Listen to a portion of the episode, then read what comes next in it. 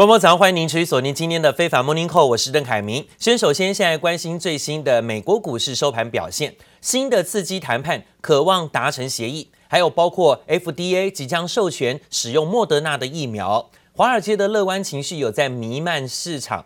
那包括原油跟黄金出现反弹走高，美元持续疲软，美债殖利率攀高，而公用事业呢带动的大盘涨势，四大指数都上涨超过。百分之一，道琼指数在昨天收涨三百三十七点，涨幅有百分之一点一三，重回三万点大关。科技类股纳斯达克指数靠苹果电脑的涨势猛烈，纳斯达克指数创新高，收盘到了一万两千五百九十五点，涨了一百五十五点，幅度有百分之一点二五。而另外，费半指数呢反弹三十八点，幅度百分之一点四，收在两千七百七十四点。S M P 五百种指数上涨四十七点，幅度是百分之一点二九，收在三千六百九十四点。这今天呢，美股收盘表现表现不错，呈现走高。消息面来自于哦，现在呢，两党有意的来进行所谓的纾困谈判。还有包括了有新的疫苗可以加入啊注射啊疫苗的行列，这些消息都拉动了昨天美股涨势。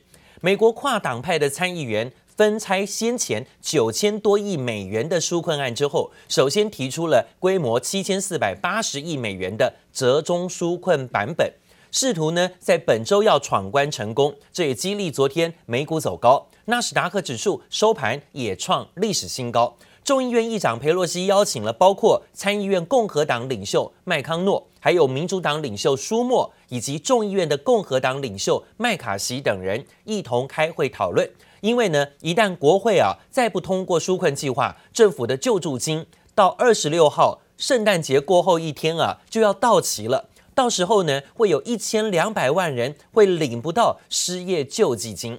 而这次提出的新方案，就是受到两党支持的七千四百八十亿元的计划，包括每周额外的提供三百块钱的失业救济金等等啊。预计本周结束前通过。第二项一千六百亿的法案呢，则包括了朝野有意见分歧的环节，像是对州政府跟地方政府的财政援助，但这个部分谈判比较困难，目前呢难以估算什么时候可以通过。看得出来，美国持续的要救助失业状况严重的冲击，现在呢不断的印钞票，美元持续走贬，也带动了包括黄金、原油，甚至包括相关的美国公公债殖利率的攀高啊，这样的情况反而呢拉动了美股走高，但是美元持续是疲弱的。全美国开始在打疫苗，白宫的发言人最新透露，总统川普绝对会鼓励国民接种疫苗，而他本人也传出随时会接种疫苗。Does the president plan to take the vaccine and really do it in a public way to inspire confidence among people? So the president um, currently at this moment has said he is absolutely open to taking the vaccine. He's been emphatic about that uh, to me privately and to you all publicly. Um, but he did recently recover from COVID. Um, he has the continued protective effects of the monoclonal antibody cocktail that I mentioned. Um, and he will receive the vaccine as soon as his medical team determines it's best. But his priority is frontline workers, those in long term care facilities, and he wants to make sure that the vulnerable get uh, access first. 公发人信誓旦旦说，没有透露川普接种时是否会上电视直播给大家看的，仅承诺最后接种的时间点还是取决于医疗的团队。而 CNN 引述了消息人士报道说，副总统潘斯可能会在十八号就接种疫苗，可能会开放媒体转播过程，而目前不清楚他是否会在川普之前就接种。另外呢，就在白宫强调川普在选举诉讼方面会继续战到底的时刻，川普的爱将国务卿庞培欧则是在十七号会跟拜登提名的国务卿人选布林肯来做会面。尽管会面只有安排十五分钟，但是这是前后任政府外交层级最高官员的首度面对面。似乎呢已经形同认可选举的结果。拜登呢在一月二十号将会入主白登白宫来担任新的美国总统，而川普到时候呢就被迫的一定要离开白宫了。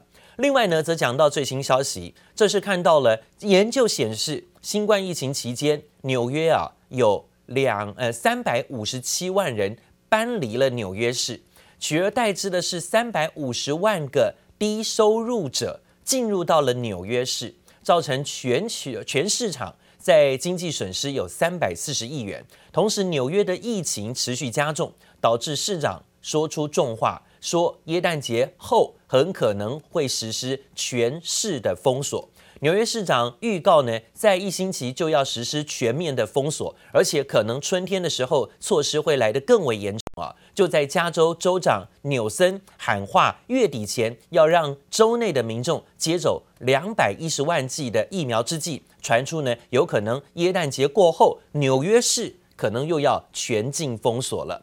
好，另外则是讲到了美国选举人团正式的结束投票，选出了新任的美国总统。民主党籍的拜登确认获得三百零六张的选举人票，是远超过于川普现在手上拿到的两百三十二张。随即，拜登发表了演说，而这次演说他的态度呢更为强硬了一点。因为呢，看到川普不断的不认输，而且实施了所谓啊司法啊控诉大战。但是呢，他强调，大选结果已经显示了美国人民的意志获胜，呼吁川普要勇敢地承认败选。Excuse me. 选举人团刚刚公布结果，拜登正式成为美国合法准总统。但本该气势如虹的十五分钟胜选感言，却没讲几句话就不断咳嗽，嗓音沙哑，令外界又对这位七十八岁史上最老准总统感到忧心。The flame of democracy was lit in this nation a long time ago, and we now know nothing, not even a pandemic or an abuse of power.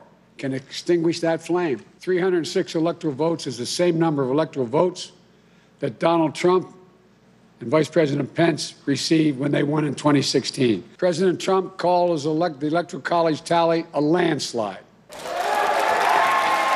包括六大摇摆州同样按照投票结果投给拜登，一张票都没有跑。而没人敢做失信选举人的原因，就是因为最高法院裁定，州政府可以惩罚不依照十一月三号选举结果投票的选举人。多达三十二州也强制要求要按照大选结果投票。拜登也呼吁川普赶紧承认败选。The Trump campaign brought, brought dozens and dozens and dozens of legal challenges to test the result. The results in Georgia were counted three times. Didn't change the outcome. 就算事已至此，川普还是没有认输。共和党还想借由另类选举人团的选举制度，让大选翻盘。The only date in the Constitution is January 20th. So we have more than enough time to right the wrong of this fraudulent election result and certify Donald Trump as the winner of the election. 包含乔治亚州、威斯康星、宾州、内华达、密西根、亚利桑那和新墨西哥这七大争议州，共和党已经设定另类选举人团。未来一旦川普在这些州的诉讼结果获胜，国会就可能会认证这些另类的选票结果。尽管多数共和党重量级议员早认为大势已去，但川普仍然挺进，战到最后一刻。者华珍、陈一凡综合报道。好，川普就算想站到最后一刻，但是呢，在昨天选举人团最后的投票结果出炉，原本力挺川普挑战选举合法性的共和党籍联邦参议员开始有人转向了，包含了参议院的共和党领袖麦康诺就恭喜了拜登跟副总统当选人贺锦丽的胜选。The Electoral College has spoken. So today I want to congratulate President elect Joe Biden. The president elect is no stranger to the Senate. He's devoted himself to public service for many years. I had a good conversation with Mitch McConnell today. We talked to, I called him to thank him for the congratulations. Told him, although we disagree on a lot of things, there's things we can work together on. 而我们看到了拜登呢，也说随即自己主动跟麦康诺通了电话，因为之前呢，共和党的领袖麦康诺一直都还没有祝贺拜登当选了，还在看川普要为自己的这个白宫宝座呢做最后努力的时刻，还在观望。那今天呢，共和党的领袖麦康诺已经正式的承认拜登的胜选。那双方通了电话之后，那拜登也说呢，因为啊，在很重要的这个参议院里头，必须呢要跟。麦康诺有很好的未来合作机会啊，所以呢，现在打电话给他，甚至两人同意技术会面是很重要的事情。随后呢，拜登持续的要发布新的提名者，最新传出他将提名啊新任的一位这个运输部长，那可能是跟他之前在竞选啊印第安纳州南本德市的前市长布塔朱吉来出任运输部的部长。而这位部长特别在哪呢？他是呃可能会成为内阁当中第一位公开出柜的内阁成员了。而今天美国媒体报道的一件事情，一定会让可能即将尴尬下台的川普更颜面无光。这是《纽约时报》的最新报道。那说呢，川普曾经说啊。美国想要成为一个强大国家，必须是一个制造业的国家，要把制造业带回到美国。而从去年到今年，川普对于中国大陆的商品设下了许多的限制，包括对于价值数千亿美元的大陆商品加征了非常高的关税。但是事实证明，几乎没有迹象显示全球的供应链在回流美国。相对的，疫情对美国的长期影响。反而似乎强化了中国大陆的制造业地位。最新数据显示呢，在今年逐步进入尾声的时候，美国从中国大陆进口量反而开始激增。原因是因为呢，居家防疫的美国消费者在假期的购物季当中啊，没有办法出去玩，只好呢在家里网购，甚至呢大肆买商品，买的商品都是中国大陆制造的一些比较便宜的商品。这样的情况呢，在大陆公布创纪录的贸易数据上显见一斑。十一月份呢、对美国的顺差金额达到了七百五十四亿美元，主要就是因为出口意外的年增了百分之二十一。当中呢，对美国出口增加的幅度最大，跟去年同期相比，成长了百分之四十六，这创下了新的纪录。美国消费者是爆买大陆货啊，甚至呢，让货运业者不堪重负。导致运价呢不断的在创纪录的新高，飙高，出货呢也看到整个塞货塞爆了主要的港口，造成了很多节日的礼物啊，原本定好的时间送达时间都延迟了好几周。那我们看到美国最大的货物港，还有包括处理大陆货物最多的洛杉矶港，现在呢是堆满了从大陆进口的商品。这样的尴尬景象，让即将啊要下台离开白宫的川普，在这一两年呢，对中国的贸易大战实施的相关制裁手段，现在看起来好像没什么用。目前呢，美国民众还是跟大陆买了一大堆的进口商品啊。另外呢，大陆国家统计局在昨天也公布了十一月份的国民经济统计数据。前十一月网购突破了人民币十兆元大关，这达到了十兆五千三百七十四亿，年增率高达百分之十一点五，已经是逼近啊去年全年的数据了。其中呢，实体的商品网上的零售额增加百分之十五，占有社会消费品的零售总额比重是百分之二十五。而主要的原因是，今年双十一拉长促销，成功的带来了全年最大的消费爆发期。虽然网购很亮眼啊，但是整体来看，前十一月中国大陆的社会消费销售品的零售总额还是下降了百分之四点八左右。其中啊，除了汽车以外的消费品零售总额下降百分之五，专家认为是疫情的影响啊，还是有。那尽管需求恢复，但仍然停滞于生产。因为呢，消费增长的速度不及外界的预测，一定程度上呢，反映出民众啊对未来收入成长的信心不足，这一点呢也是要注意的隐忧。而另外呢，美国选举人团投票结束之后，民主党候选人拜登呢已经确定成为美国下一任的总统，美国即将迎接新政府上台，但是拜登对中国的态度看起来仍然强硬。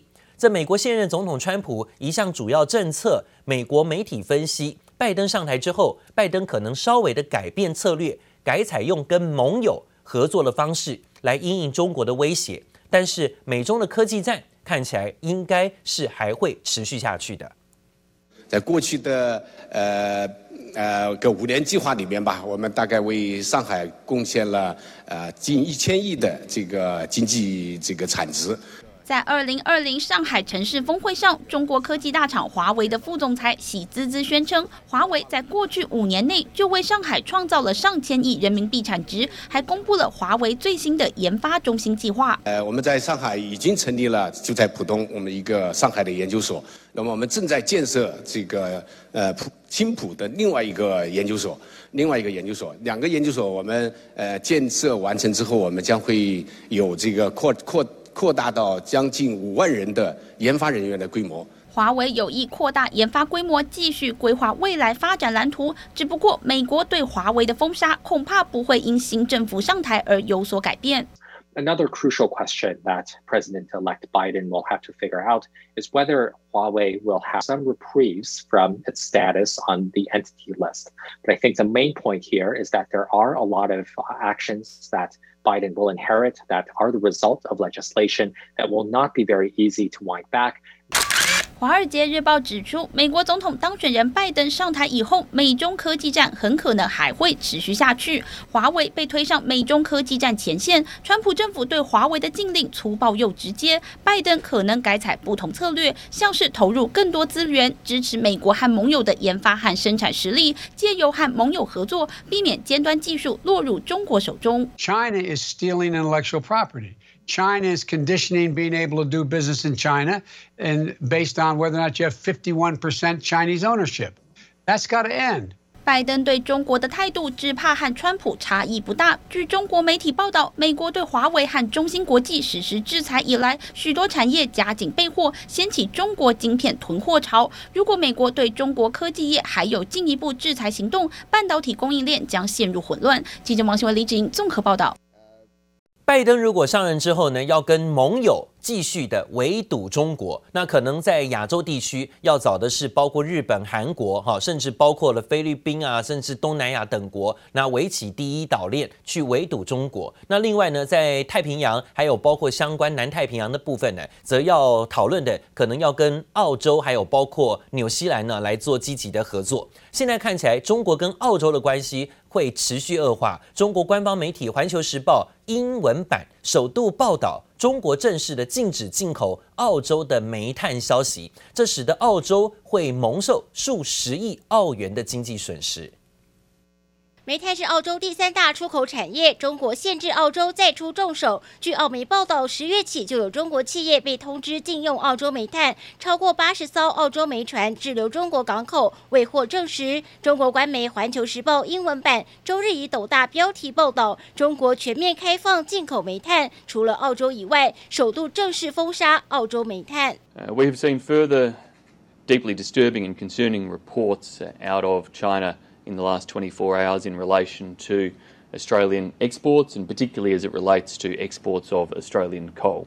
中国国家发改委周末邀集中国电力大厂开会，以因应煤炭价格上涨。会中批准全面开放进口煤炭，不得限制通关，点名排除澳洲。更引述专家说法，表示在中澳关系恶化下，澳洲煤炭正逐渐失去中国市场。更表示蒙古、印尼和俄罗斯的煤炭生产厂商将因此从中受益。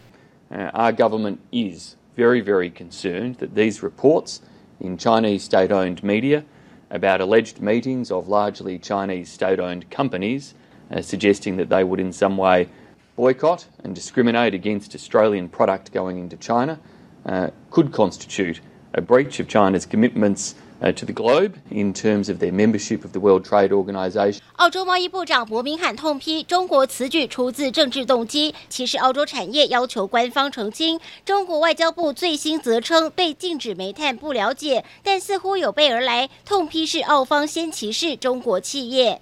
澳方一些人士以所谓的受害者自居，不断地对中方进行影射指责。这完全是混淆视听。澳方一系列违背市场原则和中澳自贸协定精神的举措，干扰了中澳务实合作良好发展势头。我们希望澳方能够反躬自省，言行一致。It, it really is a lose-lose here. Because Australian coal, compared to the coal that is sourced from other countries, the other countries have 50% higher emissions than Australian coal. Uh, and as a result, that, that would be a bad outcome for the environment. Um, it would be a bad outcome and for the trading relationship between Australia and China. 自从澳洲呼吁对疫情源头独立调查后，中国先禁止部分牛肉出口，又征收大麦税，还有煤炭和龙虾也成目标。现在几乎只剩铁矿砂未被报复。财经网站 CNBC 分析，由于中国对铁矿砂需求强劲，加上替代选项少，不太可能遭到抵制，反而造成澳洲铁矿砂价格飙涨。记者黄心如、黄义豪综合报道。